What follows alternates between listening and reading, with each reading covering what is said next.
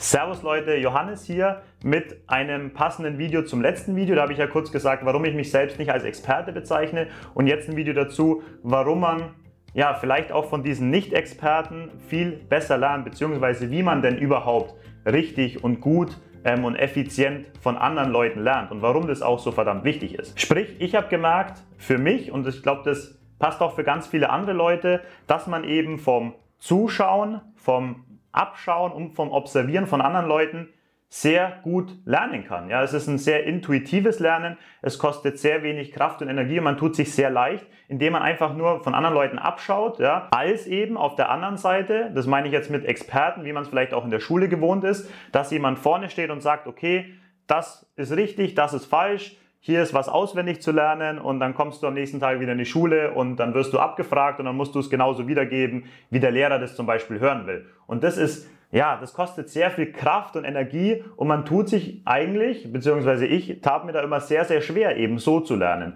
Und ich habe gemerkt, dass ich mir einfach am leichtesten tue, indem ich einfach andere Leute beobachte, indem ich mich auch mit anderen Leuten umgebe. Da gibt es ja auch dieses Sprichwort, du bist der Durchschnitt der x Leute, der 5 Leute oder der 50 Leute, mit denen du am meisten Zeit verbringst. Und da glaube ich, ist sehr, sehr viel Wahres dran. Und das gilt nicht nur mit den Leuten, mit denen du im realen Leben Zeit verbringst, sondern das gilt meiner Meinung nach genauso ähm, hier für den Content zum Beispiel, ja, was für YouTube-Videos ich mir anschaue, welche Blogs ich lese, welche Podcasts ich höre, in welchen Facebook-Gruppen ich mich herumtreibe, in Instagram, welchen Leuten ich folge. All das, das sind so die Einflüsse um mich herum und ich bin der Durchschnitt aus diesen ganzen Einflüssen. Und deswegen ist es für mich sehr, sehr wichtig, okay, was für Leute schaue ich mir an, was für Leute schaue ich mir nicht an, mit welchen Leuten umgebe ich mich, mit welchen Leuten umgebe ich mich nicht. Hier jetzt natürlich auf Social Media beispielsweise, ja, da kannst du vielleicht das Mindset oder die Denkweise anpassen bzw. lernen von anderen Leuten.